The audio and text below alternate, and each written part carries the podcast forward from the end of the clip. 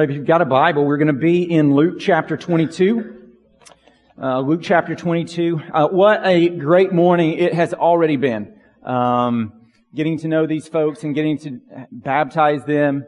Uh, it's kind of like just the, you know, the, the, the tip of the iceberg of um, the joy that you get to see when you when you watch people uh, go from from life to death, or people who've been a believer for a long time, um, but have kind of come back into growing in the faith. It is a is one of, this is my favorite thing uh, about what I, I, do. It's just a great thing. So great time we've already had this morning. Like I said, we're going to be in Luke 22. But if you are a covenant member here at Providence, I want to talk to you real quick about a couple of things.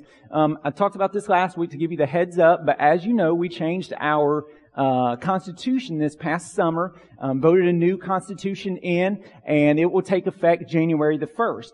And one of the major changes with this new church Constitution is our leadership structure. Um, that we will be moving to an elder-led um, uh, leadership structure. And so what that means is that we will have vocational elders or pastors, those are interchangeable words, um, John and Chad and myself, and then we will also have lay or non-vocational um, elders or pastors that help, they come alongside of us and help us to shepherd and lead and guide you.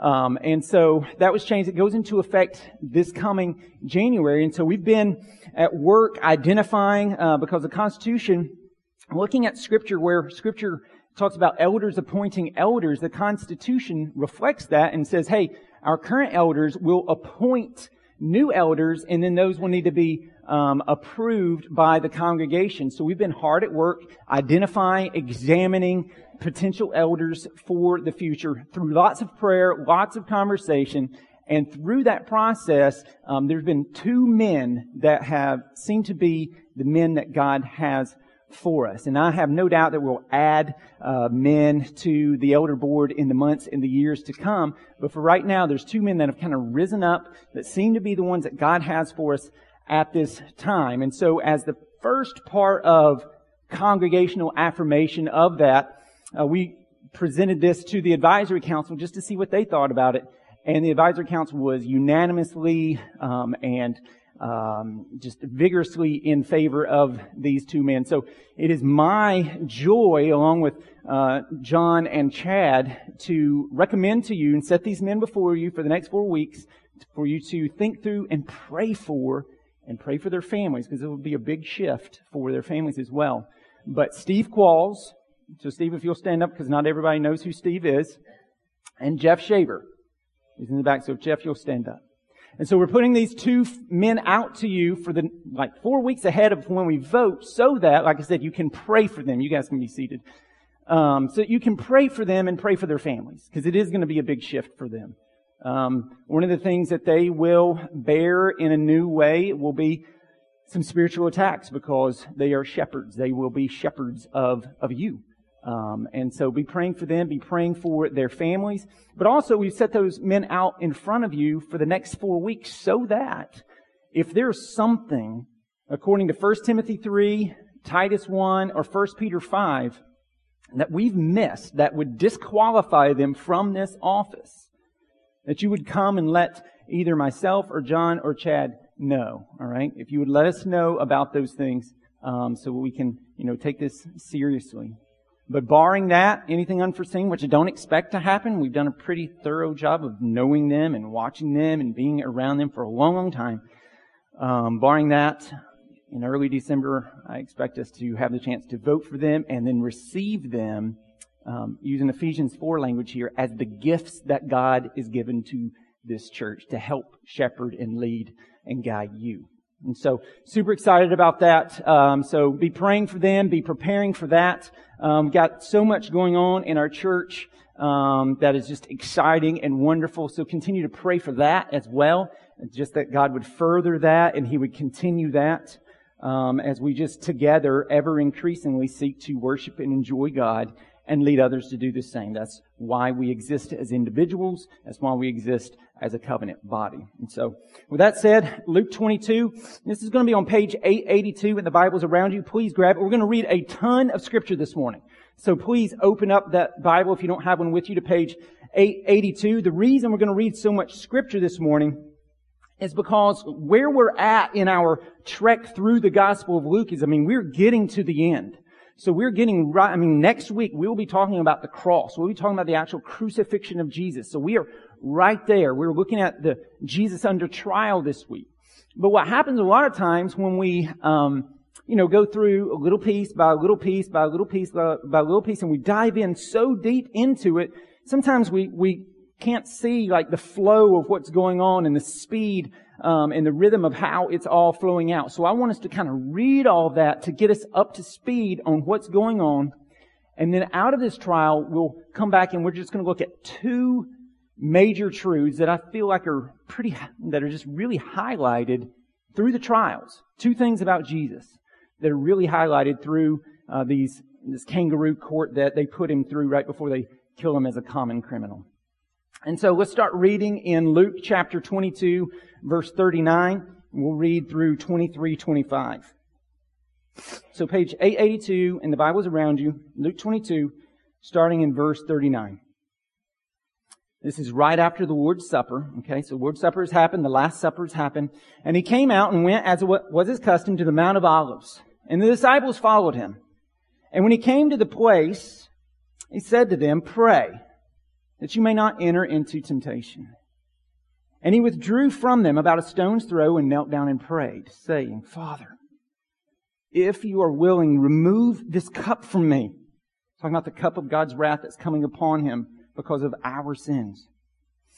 Nevertheless, not my will, but yours be done. And there appeared to him an angel from heaven, strengthening him. And being in agony, he prayed more earnestly, and his sweat became like great drops of blood falling down to the ground. And when he rose from prayer, he came to the disciples and found them sleeping for sorrow. And he said to them, Why are you sleeping? Rise and pray that you may not enter into temptation. While he was still speaking, there came a crowd, and the man called Judas, one of the twelve, was leading them. He drew near to Jesus to kiss him. But Jesus said to him, Judas, would you betray the Son of Man with a kiss? And when those who were around him saw what would follow, they said, Lord, shall we strike with the sword? And one of them struck the servant of the high priest and cut off his right ear. Now, this is not some guy being like, trying to get his ear. Alright, the helmets they wore had a curve right here. This is Peter taking that sword and trying to chop the dude's head in half. Hits the thing, hits and deflects off and takes his ear off. But Jesus said, no more of this. And he touched his ear and healed him. And then Jesus said to the chief priests and the officers of the temple and the, and the elders, who had come out against him, Have you come out as against a robber with swords and clubs? When I was with you day after day in the temple, you did not lay hands on me. But this is your hour and the power of darkness. Then they seized him and led him away, bringing him into the high priest's house, and Peter was following at a distance. And when they had kindled a fire in the middle of the courtyard and sat down together, Peter sat among them, and then a servant girl, we talked about this last week, seeing him as he sat in the light, looked closely at him and said, This man also was with him. But he denied it, saying, Woman, I, I do not know him. And a little later, someone else saw him and said, You also are one of them. But Peter said, Man, I am not. And after an interval of about an hour, still another insisted, saying, Certainly, this man also was with them, for he too is a Galilean. But Peter said, Men, I do not know what you are talking about. And immediately, while he was still speaking, the rooster crowed. And the Lord turned and looked at Peter. And Peter remembered the saying of the Lord, how he had said to him before the rooster crows today, You will deny me three times. And he went out and wept bitterly. Now the men who were holding Jesus in custody were mocking him as they beat him. They also blindfolded him and kept saying, kept asking him, prophesy, who is it that struck you? And they said many other things against him, blaspheming him. When day came, alright, so Friday morning, the assembly of the elders of the people gathered together, chief priests and scribes, right? This is the whole Sanhedrin, if you've ever heard that word. That's what they're talking about. All these folks. And they led him away to their council, and they said, if you are the Christ. Now, underline that word for me, okay? I don't care if you've got the black hardback, still underline that word for me. If you are the Christ, tell us. But he said to them, If I tell you, you will not believe, and if I ask you, you will not answer. But from now on, the Son of Man, underline that word, Son of Man. But from now on, the Son of Man shall be seated on the right hand of the power of God. So they all said, Are you the Son of God then? Underline that, Son of God. And he's Son of God then. And he said to them, you say that I am. Then they said, what further testimony do we need? We have heard it our, we have heard it ourselves from his own lips. This, you say that I am is probably a pretty well understood idiom of the time, basically saying, yep, and you said so yourselves. And then the whole company, chapter 23, then the whole company of them arose and brought him before Pilate.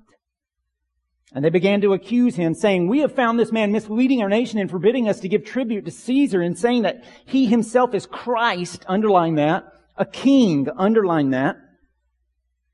And Pilate asked him, Are you the king of the Jews? Underline that.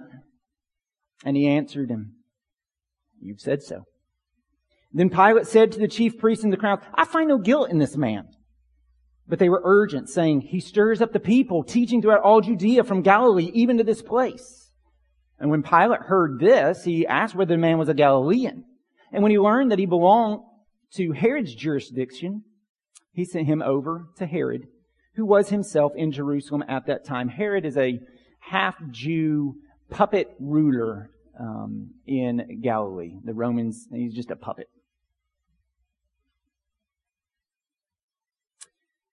And when Herod saw Jesus, he was very glad, for he had long desired to see him because he had heard about him and he was hoping to see some sign done by him. So he questioned him at some length, but he made no answer. The chief priests and the scribes stood by vehemently accusing him, and Herod with his soldiers treated him with contempt and mocked him.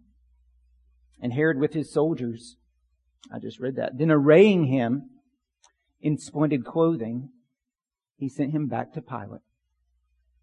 And Herod and Pilate became friends with each other that very day, for before this they had been in enmity with each other. Pilate then called together the chief priests and the rulers of the people and said to them, You brought me this man as one who is misleading the people. And after examining him before you, behold, I did not find this man guilty of any of your charges against him. Neither did Herod, for he sent him back to us. Look, nothing deserving death has been done by him. I will therefore punish and release him. But they all cried out together, away with this man and release to us Barabbas, a man who had been thrown into prison for an insurrection started in the city and for murder. And so this custom at this time, what Pilate had been doing is whenever there was the feast of Passover, he would release one prisoner to them of their choice. And so here he's, you know, there's this guy named Barabbas who had started an insurrection, started an uprising, had murdered someone. So basically he's a terrorist. And so they're saying, take Jesus away, give us Barabbas. Verse 20, Pilate addressed them once more, desiring to release Jesus. But they kept shouting, crucify him, crucify him. A third time he said to them, why? What evil has he done? I have found in him no guilt deserving death. I will therefore punish and release him. But they were urgent, demanding with loud cries that he should be crucified. And their voices prevailed. So Pilate decided that their demand should be granted. He released the man who had been thrown into prison for insurrection and murder, for whom they asked but he delivered Jesus over to their will. And so that's the flow. That's what's going on. Jesus has been, attra- been betrayed. He's been arrested. by the religious establishment of the day. They would have loved to have been judge, jury, and executioner, but the right to exercise capital punishment had been taken from them by the occupying Romans. And so they had to take Jesus to Pilate in order for an, a, a sentence of execution to come down. And so they take him to Pilate, and thus began one of the most, or probably the most infamous trial in history. And it's just this weird, twisted thing that began before Pilate, the careerist Roman politician, then goes over to Herod, this puppet half-Jew ruler, and then comes back to Pilate, and where, though Pilate declares him innocent three times, verses 4, verses 14, and verses 22, he gives in to the wishes of the frenzied crowd and has Jesus executed. And so that's the way it, it, went down. That's the, that's the, even if you step outside the Bible in, in, other sources, that's the historical chronology. They line up in how this went down. This is the historical chronology of Jesus on trial. Alright, but within that chronology of Jesus, alright, who is not, make sure you don't, he is not a passive bystander in this. Just things happening to him. He is carrying this out according to all that has been prophesied about him. He upholds the word, the, the, the universe in, by the word of his power. It's in his hands. He is active in this. So he's not just a passive bystander. He is having this go and roll out the way he wants it to roll out. And so within that, within this historical chronology, Jesus works it to just again hammer home to those in attendance there and to us as readers today and over the last 2,000 years who have read His Word, just to hammer home exactly a crystal clear picture of who He is and what He came to do. And so those are just the two truths I'm going to camp out on this morning who he is and what he came to do. Okay, the person and the work of Jesus. And so let me show you these two things. And we'll start with number one in your notes. Understand who Jesus is. All right, number one, understand who Jesus is. And so remember those words that I told you to underline? Words like Christ, the Son of Man, the Son of God, King. Right, this is who Jesus is. And Jesus was using this occasion of his trial to just hammer these facts home. And so let's look at these titles for just a moment. They are claims to deity. That's why he gets killed. And the first one we see is Christ. So chapter 2 verse 67, the Sanhedrin asked him, if you are the Christ, tell us. Now, the Greek word Christ and the Hebrew word Messiah are the same thing. Right, they mean the same thing. It's like cheese and queso. Right, one's English, one's Spanish, but they're the same thing. All right, that's what we've got going on here with Christ and Messiah. And what it literally means is the anointed one. All right, the anointed one.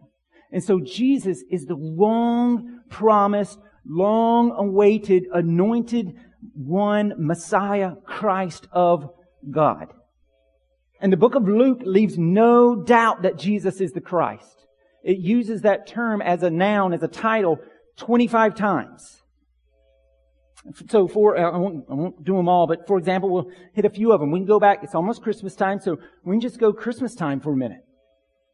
Luke chapter 1, Gabriel announcing to Mary, Behold, you will conceive in your womb and bear a son, and you shall call his name Jesus. He will be great, and he will be called the Son of the Most High and the Lord God will give him the throne of his father David. Jesus would be the Messiah because only the Messiah could sit on David's throne and be the king. And when Jesus was born, the angels said to the shepherds, For unto you is born this day in the city of David a Savior who is Christ, the Lord. Then when Mary and Joseph take Jesus to the temple to dedicate him, this happens. Now there was a man in Jerusalem whose name was Simeon, and this man was righteous and devout, waiting for the consolation of Israel, and the Holy Spirit was upon him, and it had been revealed to him by the Holy Spirit that he would not see death before he had seen the Lord's Christ. And so when he sees Jesus, this old man picks him up in his arms and starts running around. I can die now. I can die now. I can die now. I've seen the Christ.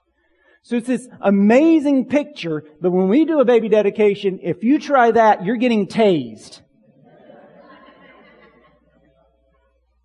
But this was a legit thing. I mean, he, this is how he had been promised this, and he see my eyes have seen the Lord. When John the Baptist baptized Jesus, he clearly saw him as the Christ. When Jesus asked Peter, "Who do you say that I am?" Peter says, "You are the Christ of God."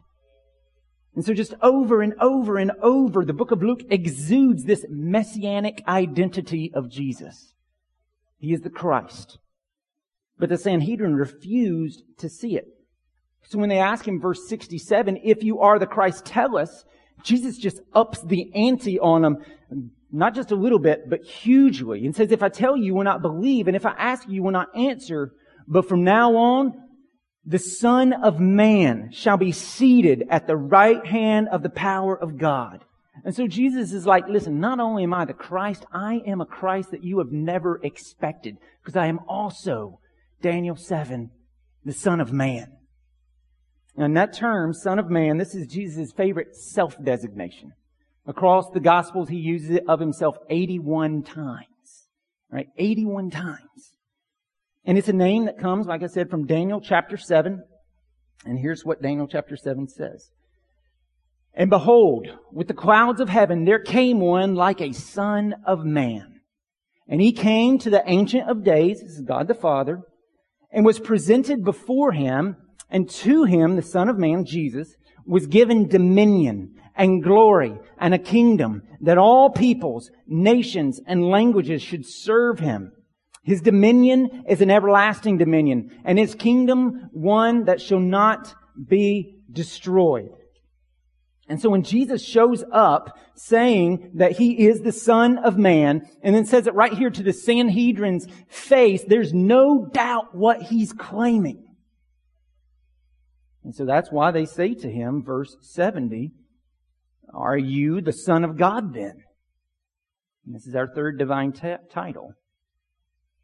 And then he says, you say that I am, which again is like a well, probably a well understood idiom of the day that means yes, absolutely. And you just said it yourselves. And so verse 71 then, then they said, what further testimony do we need?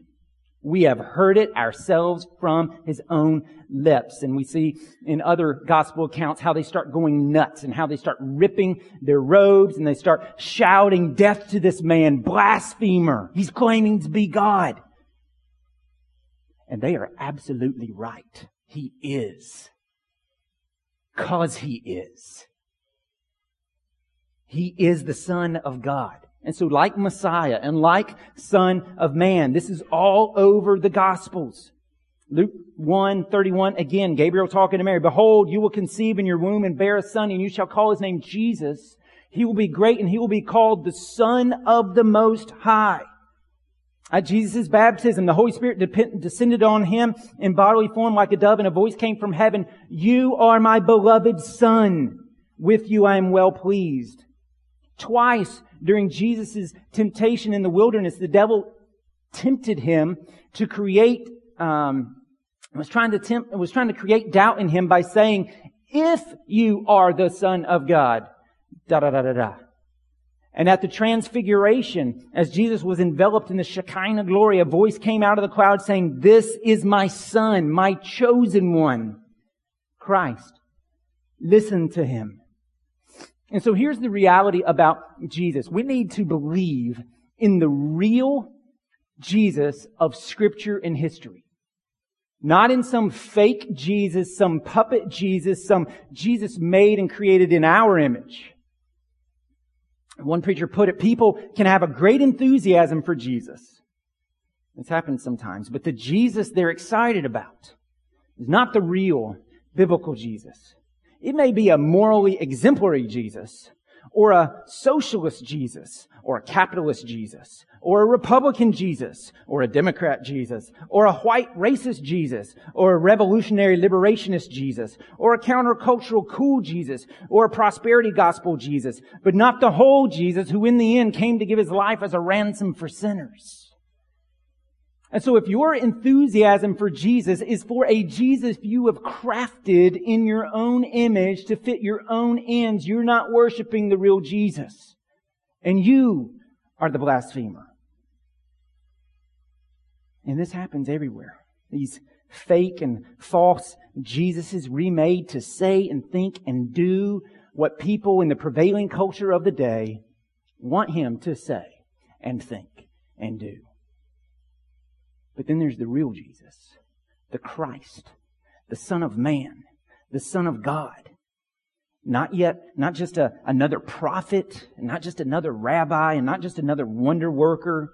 He's the son of David, and he's Abraham's chosen seed the one to deliver us from captivity, the goal of the Mosaic law, Yahweh in the flesh, the one to establish God's reign and rule, the Lamb of God who came to take away the sins of the world, the one who came to heal the sick, give sight to the blind, freedom to the prisoners, and proclaim good news to the poor the one who is the creator come to earth, fulfilling the promises, reversing the curse. He is our Lord and He is our God. He is the Father, Son. He is the second person of the Trinity. He is the Savior of the world. He's a substitute for our sins who died on a cross on a Friday and walked out of the grave on a Sunday. That's the real Jesus. You need to understand who He is. And you need to understand who He claimed He was. Because this is who He claimed He was. And so pulling that down and putting, you know, just kind of drawing a line in the sand as Jesus wants us to draw a line in the sand with this. What this means is that he cannot be just a good moral teacher. He cannot be. Because he claims to be God over and over and over and over. Alright? Good teachers don't claim to be God. That makes him a bad teacher. Just FYI, my kids go to Mill Creek. If one of their teachers suddenly writes home a note, uh, hey, I'm God, that's a problem. And I am getting them out of that school. That they are not a good, I'm not going to say, you know what? They're a good moral teacher.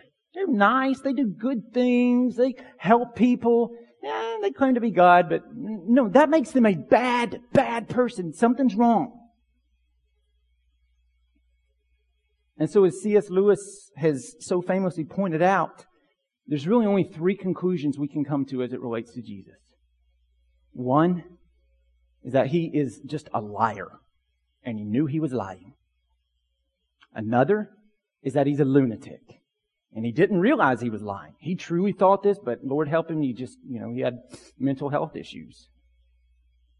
Or he's Lord. He is who he says he is. So those are the three options we have to wrestle with. Liar, Lord, lunatic. But don't be saying he's a good moral teacher. He does not give us that option.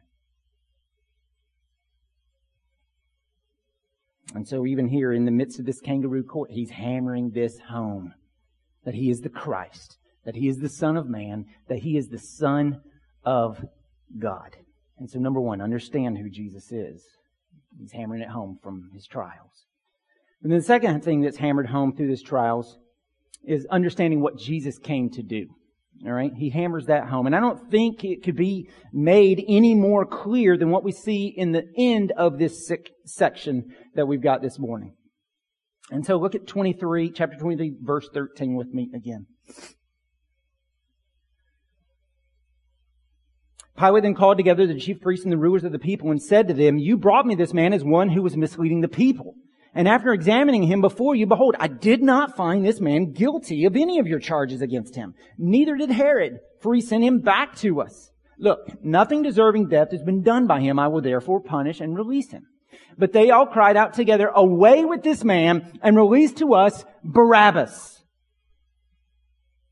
Release to us Barabbas. And just that last line in verse 25, he released the man who had been thrown into prison for insurrection and murder, but delivered Jesus over to their will. Here's the truth that is on display right here with Barabbas. Jesus, an innocent man, dies so that a rebel and insurrectionist can go free. That's the gospel. That's what Jesus came to do. He came to save sinners. And here's the deal. That's us. We are sinners. All of us. No one in here is clean. No one in here is guiltless. No one in here is sinless. We are all sinners. We sin by the things we do, and we sin by the things that we don't do. Omission. We have sins of omission. We have sins of commission. We are all sinners, all of us in the same boat. We're the rebels. We're the insurrectionists. We've rebelled against the King of the universe. We think that we would make a better God for our lives than He would. And so we do what we want, when we want, how we want, and forget you. And in our rebellion, we've broken everything. That's why the world is so in such disarray. That's why people shoot up concerts and shoot up churches. This is why there's greed, and this is why there's violence, and this is why there's warfare, and this is why there's narcissism and racism and sexism and sexual harassment and rape and murder and envy and jealousy and self-righteousness and pride and human trafficking. We could go on and on and on with this list. We are broken through and through. I mean, have you ever done something in your own life where, you know, you, you did this and afterwards you're like, why? Why did I do that? Sin. And outside of Christ, we are slaves to it. And because sin is evil and wicked, God, who is infinitely good and holy and loving, must and does hate evil, wickedness, and sin. If he didn't, if he didn't hate it, he wouldn't be good, he wouldn't be holy, he wouldn't be loving. It is not loving to overlook injustice and brutality and wickedness and evil. And so God absolutely will judge and punish us for our sin. So that's our predicament. That's where we're at. I want you to feel the weight of that.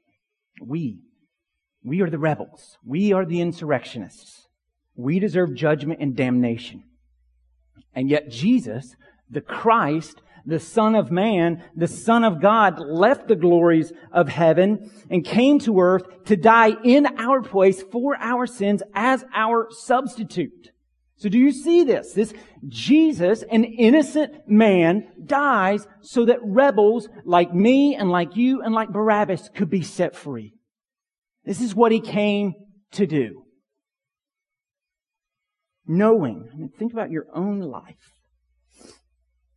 Just shut your eyes for just a second. Don't go to sleep.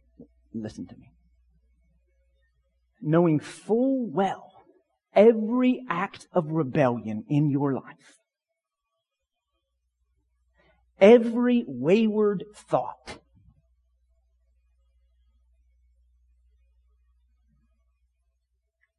every God belittling moment in your life. Now you can open your eyes for a minute.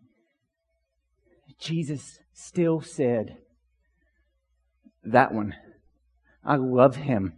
I'm going after her. I'm going to rescue him. I'm going to make a way for her.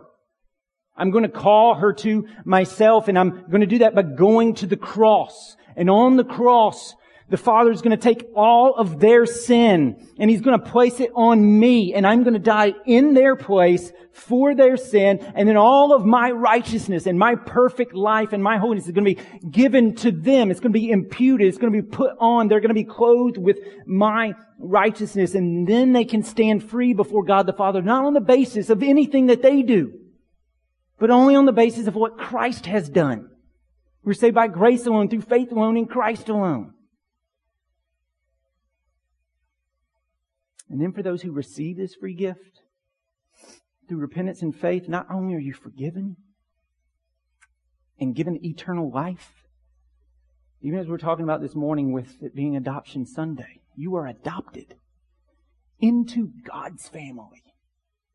And now He loves you and dotes on you as a perfect, loving Father and you can come to him in prayer, babbling on and on and on, and he never has the newspaper up, uh, not paying attention.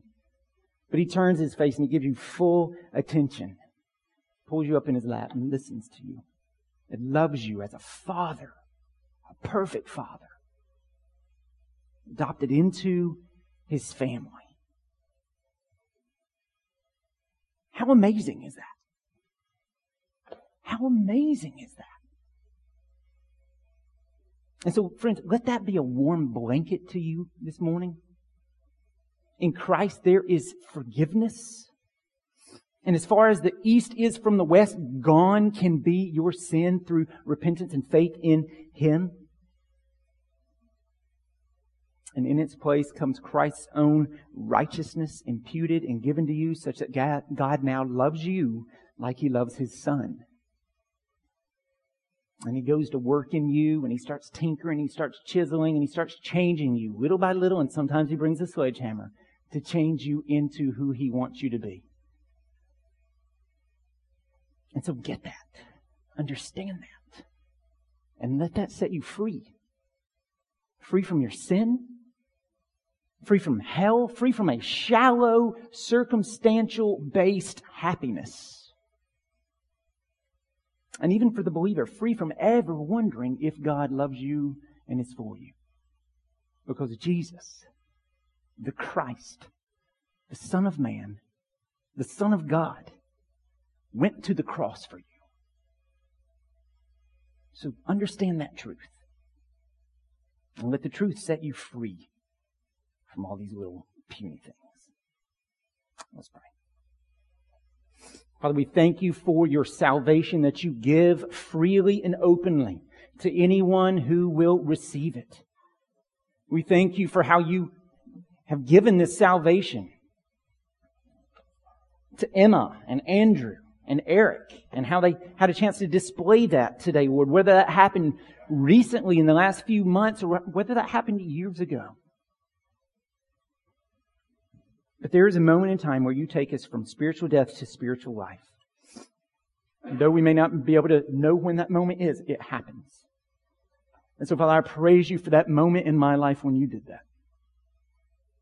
And Father, I pray that for anyone in here this day who has not trusted in you as their Savior, that they would have heard the words of Emma and Andrew and Eric and what you've done in their lives and how you, Father, gave your only Son that whosoever would believe in him would not perish but have eternal life, and that they would turn to you this day and receive that. For those in this room who are believers, I pray that we be reminded and our affections stirred and, and rekindled at the grace that the King of the universe would save us and love us in spite of ourselves. It's such grace. We love you, God. Thank you so much. In Christ's name, amen.